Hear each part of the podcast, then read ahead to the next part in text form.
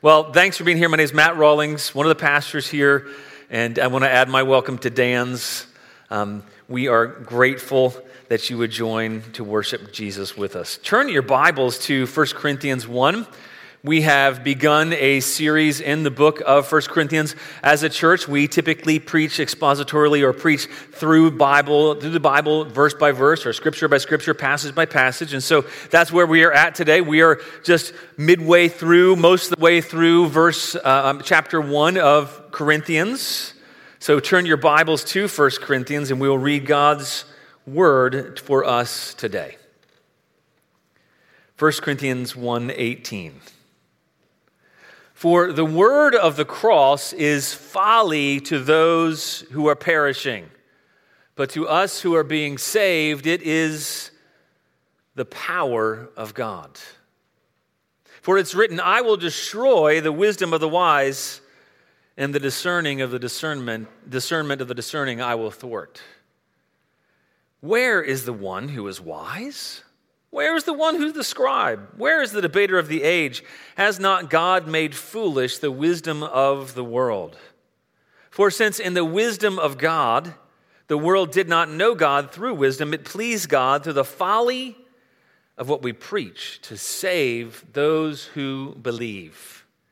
For Jews demand signs and Greeks seek wisdom. But we preach Christ crucified, a stumbling block to the Jews and folly to the Gentiles.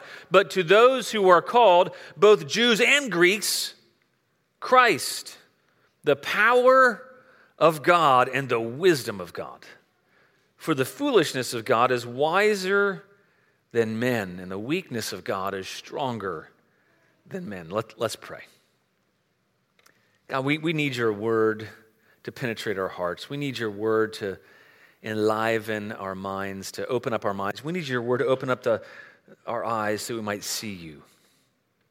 God, I pray that we would understand the simplicity of the message, Lord, and this message would transform the way we think, the way we act, the way we feel. God, we pray this by your Holy Spirit, relying on your Holy Spirit to give us the grace to, to hear your word. And Lord, give me grace to preach, we ask in Jesus' name. Amen. So I, I once, I think I've told the story before, I once had the privilege of getting to, to meet with the president of George Mason University. It was a place where Julie and I uh, went for school back in the nineties, and um, he had grown up in the Depression that the president of the university had. He saw education as his escape from poverty, and he had built a life for himself. He was credited by the Washington Post with transforming the, the little university we went to into this burgeoning center for innovation, for research with a national profile. It became the, the largest research facility in Virginia. He established all kinds of academic programs, thirty-four different new programs, eleven doctoral degrees, and he started the School of Law for George Mason. He was regularly consulted by those in power. He was influential in D C circles, and kind of at the height of that, about a year before he retired, we, we met for lunch. And we met up in his office. We talked about life. We talked about what mattered in life. We talked about the large questions of life and what did he think was the answers to man's problems. And he didn't have any answers. This was at the peak of his academic career, towards the end of his career. And so I shared the gospel with him. And afterwards, he responded with this kind of condescending smile, and he said, well, you know, Matt, the great Nietzsche, who was an existentialist philosopher, he said, well, the great Nietzsche once said that, that you have to realize that when you gaze long into the abyss, the abyss gazes into you. As if that was kind of the, the end of the matter, and that was something deep to say. And really, it was not wise at all. It was meaningless. It was nothing. He had no answer. The gospel, it seemed silly to him. It, it seemed like it was really just for those who really didn't understand. And so at the end of our conversation, towards the end, he he didn't believe. And, and I remember the conversation because it was jarring and it, it was patronizing. And, it, and he seemed to be condescending and talking down because I really didn't understand life. I didn't understand philosophy. I didn't understand the deep things of life. And so at the end, I said, well, how, how can I pray for you? I believe that God answers prayers. How can I pray for you? And he said, well, could you pray for my golf game? And he says, you know, if there is a God, could you pray that that he helps me get that little white ball into that little hole so that I can have an impressive golf game? I, I can't even remember what I said. I might have said sure, uh, and and I was I was bothered. I was baffled that the the depth of our conversation really kind of dissolved or came down to just he wanted help with a golf game. He wasn't concerned about the answer that that I was bringing. He wasn't concerned with the answer that Jesus was bringing because the word of the cross seemed like folly to him. It seemed like foolishness, utter foolishness to him. And really, that's what the Apostle Paul here, he is telling us from um, to the Corinthian church. He's, he's telling them that the, the word of the cross, it's it's folly to those who are perishing. It's, it seems completely ridiculous. It's, it's foolishness to those who are perishing. And we we understand that because we've encountered that. If you're a Christian for long, and if you've been a Christian for long, you have encountered those who, who believe that, that this whole Christianity thing is really stupid, and it's really just meant for stupid people. And actually, Paul uses words here that, that he says the word is it's foolishness, and the word for foolishness, it comes from the word that we get the word for moron. It's moronic. It seems moronic to people. Paul was encountering the attitude in Corinth that the gospel, it's really for morons. It's really just a moronic message. It's overly simplistic. It's, it doesn't seem to be very smart. It doesn't seem to be very wise. And if if you've encountered other people before, you've encountered that pushback. And and maybe you're like me, maybe that actually keeps you from wanting to share the gospel because you don't want people to think you're silly.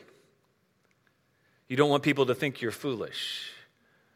And so a lot of people feel that way, and, and they've come up with all kinds of ideas and ways to repackage the gospel, right? Because, well, we have to make it appealing to the masses because this whole idea of putting our trust in somebody who died, it doesn't seem very appealing. And by the way, that message of the cross that says that not only did Jesus die, that, that we are called to take up our cross and to follow him in death and dying continually, regularly, that, that doesn't really, that doesn't appeal to many people.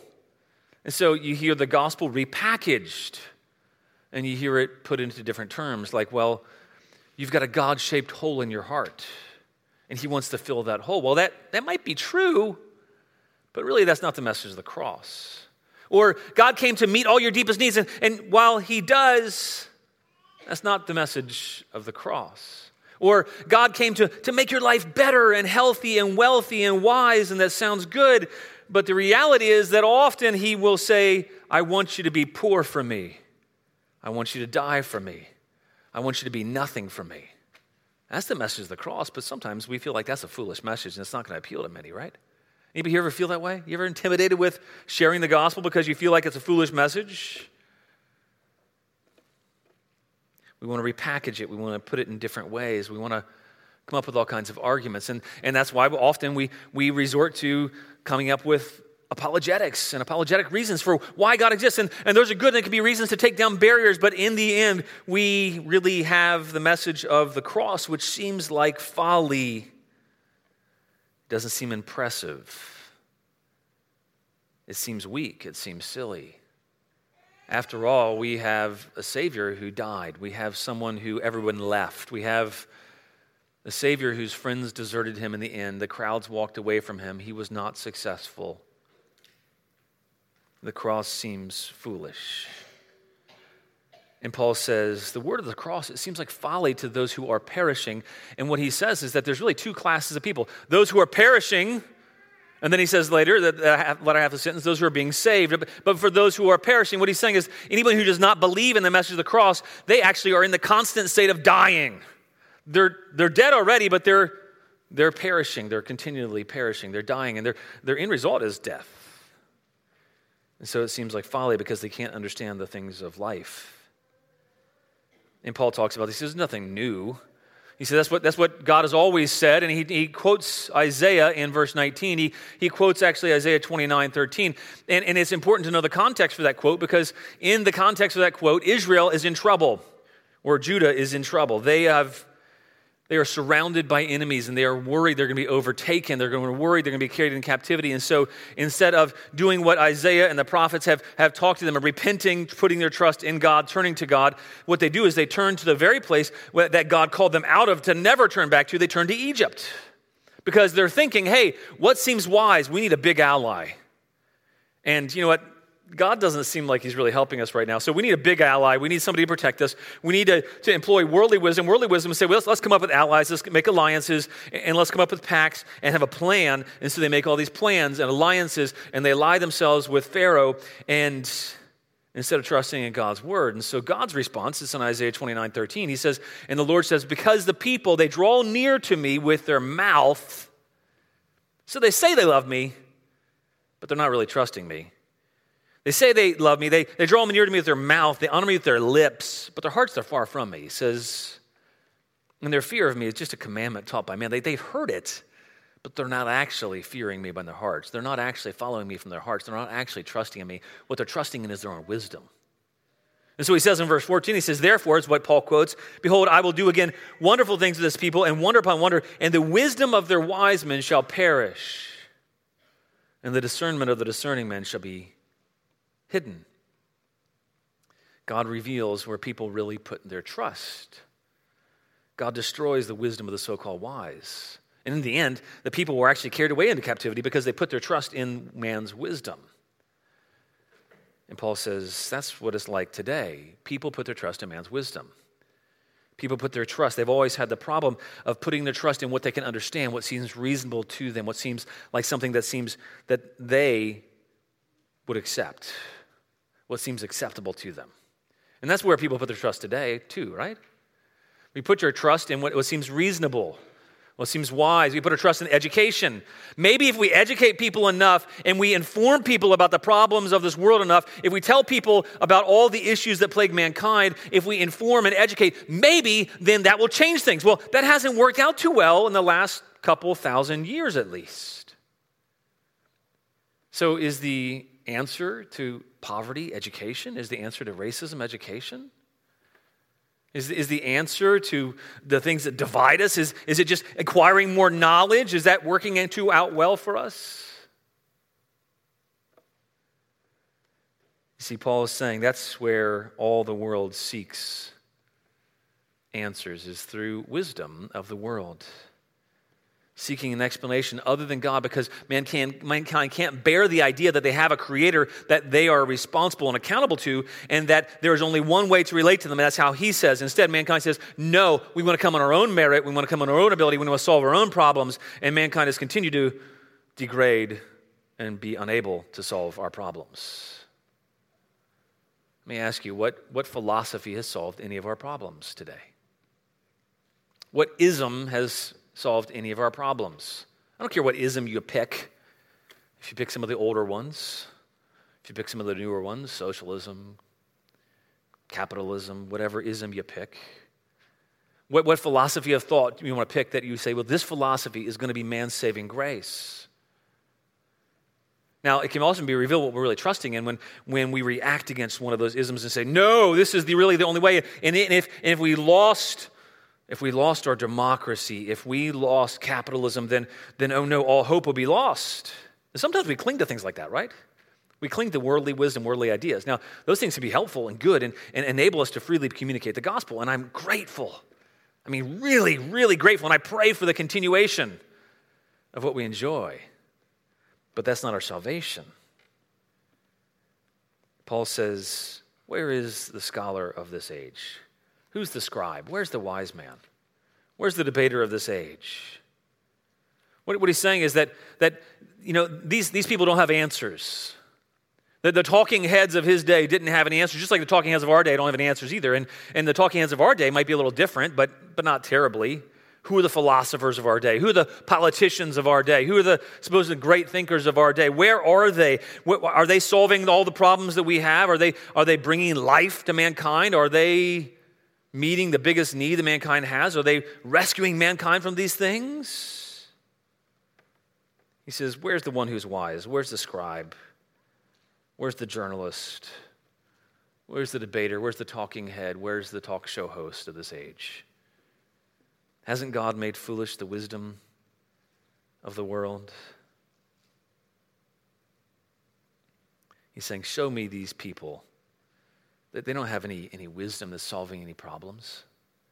A few years ago, a guy named Stephen Hawking, he's a, a great physicist, he he died, and but before he did, he had he'd written a book called A Brief History of Time, and, and he says something about trying to figure out life and the meaning for life, and he said, even if there's only one possible unified theory, it's just a set of rules and equations. What is it that breathes fire into the equations and makes a universe for them to describe?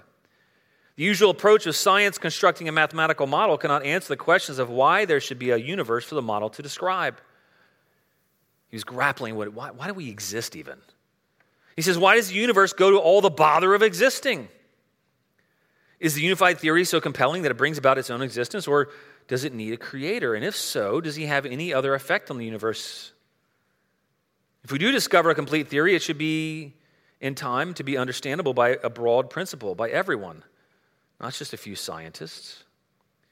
Then we shall all, philosophers, scientists, and just ordinary people, be able to take part in the discussion of the question of why it is that we in the universe exist. If we find the answer to that, it would be the ultimate triumph of human reason, for then we would know the mind of God. And then he goes on to say that, but we don't. But we don't understand. There's, there's, no, there's no answers in the world of philosophy. There's no answers in the world of science, even though we're told all the time, trust the science. And the reality is, science will not save us. It can only prolong our lives, but it can't give us eternal life. Mathematics can't figure out how to solve the problem of man's sin. Where's the wise man? Where's the scribe? Where's the debater of this age? A guy named David Carlin, he says, Paul skewers those who refract their search for truth through the lens of human wisdom and derive their status from their expertise. And that's what happens today, right? Every we, we esteem those who we think are smart. We esteem those who we think have it all together, who figured it out. We esteem those who, who have worldly success. We esteem those who seem to, seem to at least, have all the answers. We look for people with power. That's what the Jews did too. They looked for people with signs. Paul says, for the Jews demanded a sign. We want people who seem to be successful, seem to be powerful. That's what they wanted in, in that day as well. That's what they were following after, those who seem to be successful and powerful. And it says the Greeks seek wisdom. They wanted people who, who seem smart, and they wanted people with P H Ds or multiple degrees or people with Nobel Prizes. The Jews wanted all kinds of miracles, and Jesus did all kinds of miracles. The blind were given sight, the deaf heard, the mute spoke, the lame walked. Jesus healed every kind of disease, the dead were brought to life, but here's the problem. Then, you know what happened to Jesus? He didn't conform to their idea of what they thought a Messiah should be like, because Jesus doesn't do that. He doesn't conform to our idea of what we think he should be like. He doesn't submit to what we think he should do for us. He's not, he, he's not a, a showman. He doesn't do everything we want him to do. He doesn't give us great riches. He, those aren't what we look to. And so they deserted Jesus because he died. And he died on this instrument of torture. A cross to them, to the Jews, it was the sign of, of the utmost humiliation. This, this, this form of torture, it was really seen as, as condemnation of the person who hung on the cross, because cursed is everybody who hangs on a tree. The idea was foolish to them. They were seeking a sign, and he gave them the sign of the cross, a sign that was offensive. That doesn't seem very smart. And to the Greeks, they sought wisdom. They liked to speculate about all kinds of philosophers. They they liked to, to hail their, their great philosophy history of, you know, Thales, I mean, Thales of Miletus and, and Pythagoras and Socrates and, and Plato and Aristotle. And if people didn't appreciate the wisdom and speak in philosophical terms, they were seen as unimpressive and weak. And see, Paul says, we bring this message that's it's weak. It, we, it's the foolishness of preaching. That's what he says. We bring the foolishness of preaching because it's not with great rhetoric. And Paul intentionally did not try to persuade them with rhetoric in his preaching. He, he brought the simple message of the gospel. And he, he wasn't trying to wow them with all the things that he did. He says, no, I want them to trust in the notion of the cross. But for all of the wisdom and learning of the Greeks, they never discovered the power to save, the power to rescue, the power to change hearts and minds. You see, you can know all the right stuff, but it doesn't transform your heart without the gospel. And the notion to the Greeks that that that they would have a God that was helpless and that died. After all, their hierarchy was it was organized around people. Gods were, were more powerful, right? The more powerful God was the greater God. So Zeus, he was the head of the gods because he was the most powerful God. So why would you have a God who seemed to give up all power? He had no earthly kingdom, and he died in the end. Not only did he die, he died the death of a criminal, a terrorist. In the, in the Roman world, in the Greco-Roman world, only the terrorists would be killed on a cross. And it was actually illegal for a Roman citizen to be put to death. And so the idea that you would say, hey, by the way, this most hated form of torture that, that not even a Roman citizen would ever be tortured on, this is the Savior of the world. They would say, that's ridiculous, that's foolish. The Greeks want a God to be reasonable to them. They want a God to do for them what they thought he should. You know, we share the same idolatries today, don't we? The gospel, it's unreasonable to our thinking. It seems to lack power. The news we carry is that the Messiah, the chosen one of God, the very Son of God, he came to earth as a helpless baby. He was born into lowly circumstances and poverty. He didn't have fifteen degrees. He didn't have a P H D. He was born into an ignoble family. He was derided because they accused him of being born into adultery. They couldn't believe the miracle of the virgin birth. They, when Jesus was at the height of all of his influence, doing all kinds of miracles, he preached a message that was so offensive that, that the fifteen, twenty thousand people that were following him the day before, they all left him.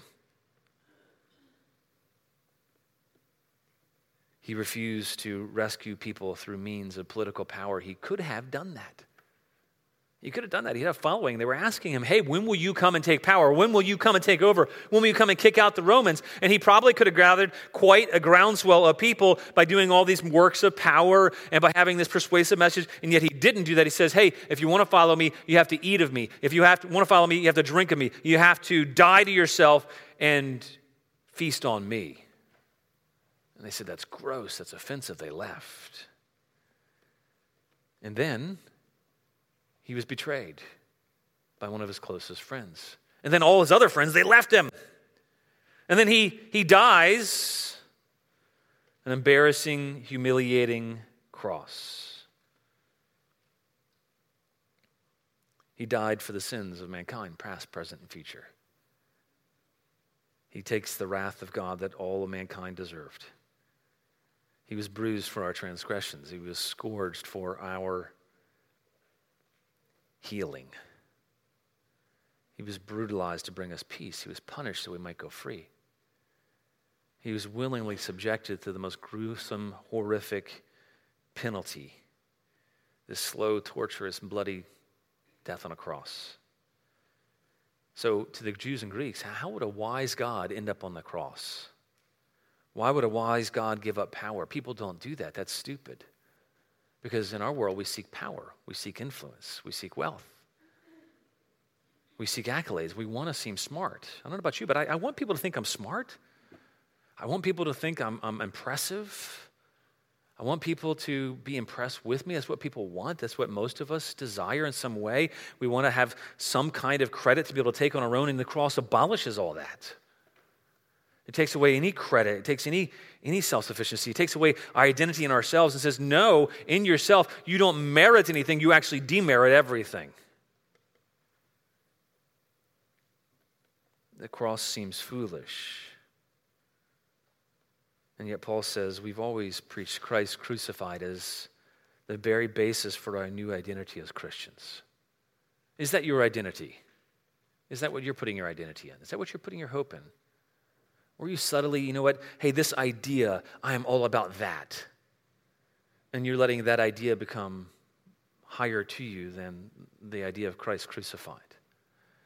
Or you're letting the idea of some school of thought or some method, um, some way of thinking, some social cause. Are you letting those things take precedence for you? Are you letting your political affiliation take precedence? Are you letting any of these things take precedence for you? Or are you putting your hope in weakness, in death? The world didn't know God through wisdom, and it still doesn't, because the world's wisdom is really foolishness, is what Paul says. He says the world's wisdom is really foolishness, but the word of the cross is the power of God. That's what he's saying. The word of the cross is the power of God. What seems like wisdom is really foolishness, but the word of the cross is the power of God. Now, you might, might expect Paul to contrast. He says the, the foolishness of the world, or the wise, and he says, well, no, he, he contrasts that not with wisdom of God. He, he contrasts it with the power of God, because the wisdom of God is, is seen in the effect that the cross is powerful. It has power to change.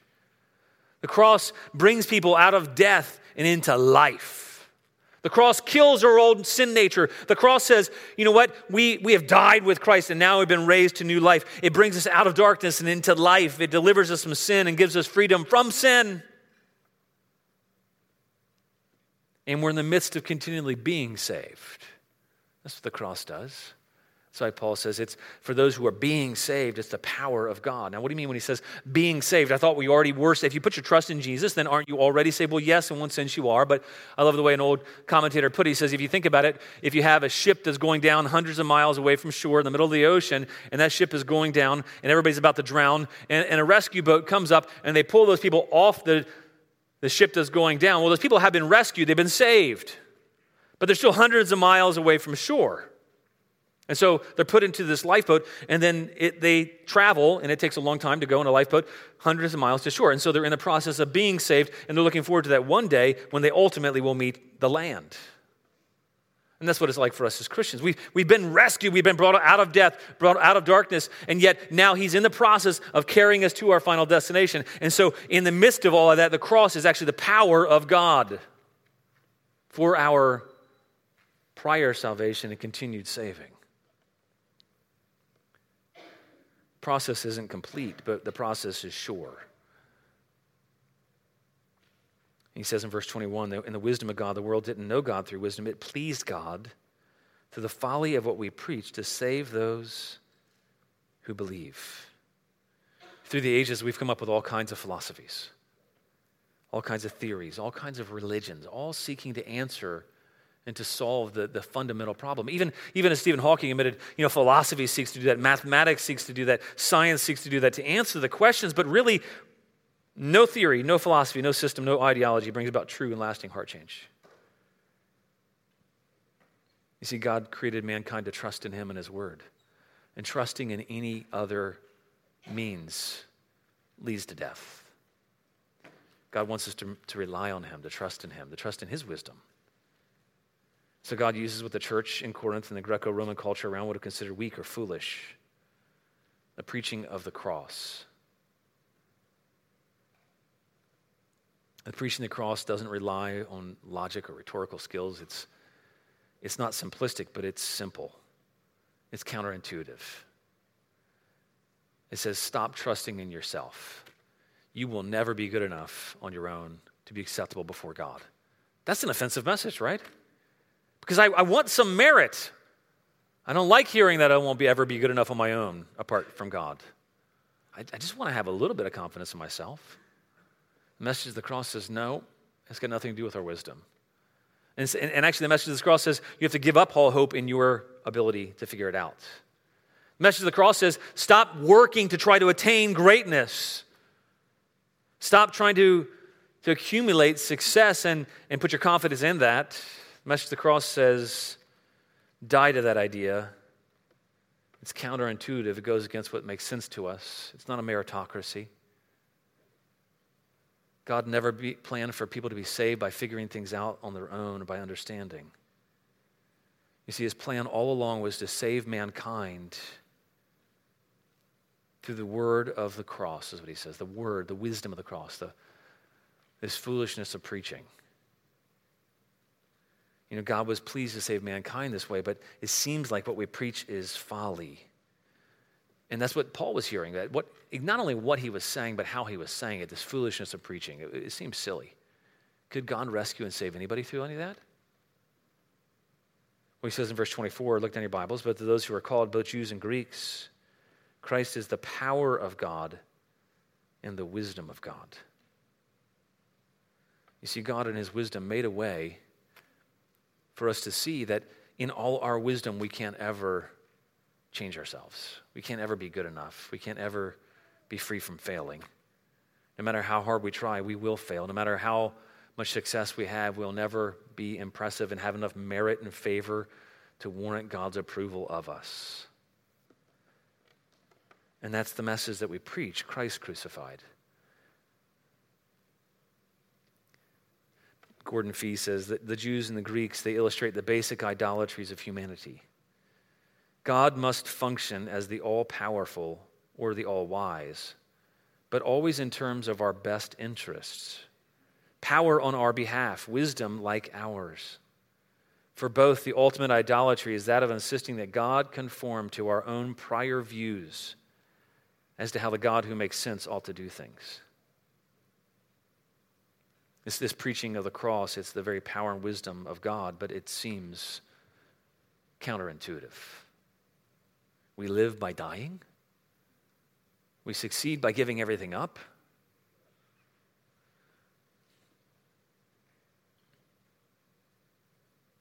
He says the foolishness of God, in verse twenty-five, is wiser than men, and the weakness of God is stronger than men. What he's saying is the truly weak things are, are all of the ways that mankind has come up to save themselves. They haven't worked out so far. They're not going to work out. Mankind will never be able to rescue themselves. You know why? Because philosophy is weak. The law is weak. The best rhetoric is weak. Man's ideologies are weak. But the cross is more powerful than all the strength of men. The so-called weakness of God. What seems like foolishness to the world, it's really wisdom. But what, what kind of message, what kind of ideology are you looking for? What kind of ism are you hoping in to rescue mankind? It can often be revealed in what would happen if those things were taken away from us. Just ask yourself that. Okay, what if that thing that I'm working for the most was completely taken away from me? What if that ideology that I hold on to so strongly, what if that was demolished? What if all that I'm trusting in fell apart? Where would I really be looking for salvation? How would I react? And then maybe ask yourself, well, is it is if I say that I'm trusting in the cross of Jesus Christ and that alone, then is that reflected in what I talk about? If if I believe it, then why am I hesitant to share it?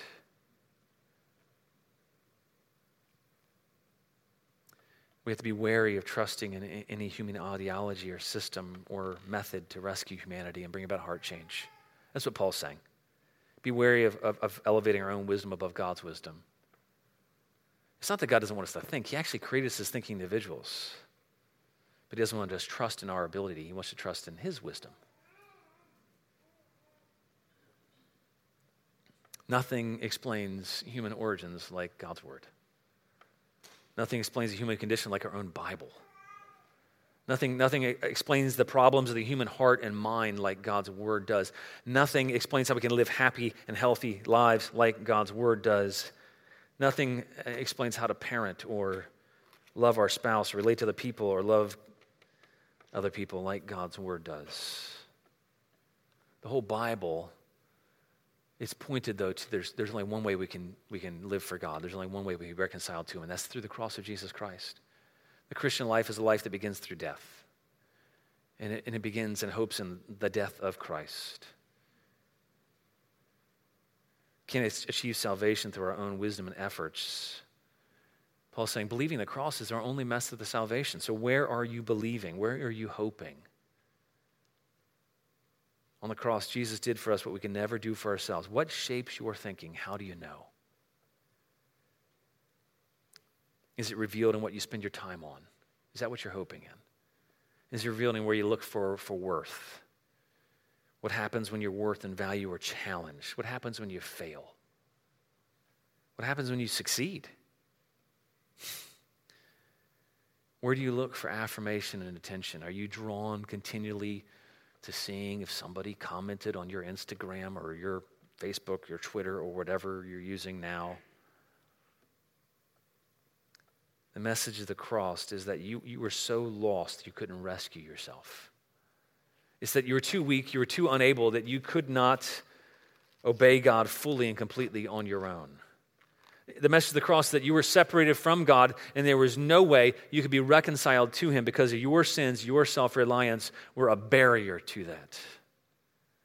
The message of the cross is that you needed someone else to die. In fact, you needed the very Son of God to die for you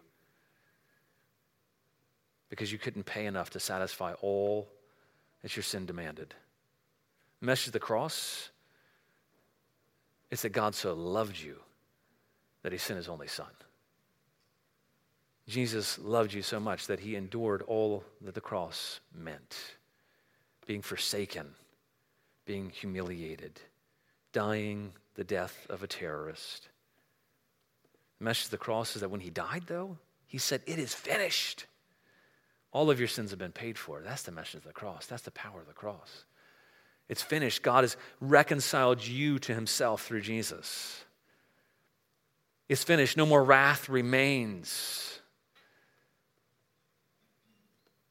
It's finished. He's taken all of your nakedness, your shame, your weakness, your humiliation. He's taken all of your abandonment issues. He's taken all of your unworthiness. He's taken all of your self-esteem issues. He's, he's done that all on himself. It's finished. And the message of the cross is that he's given up everything to give you everything in him.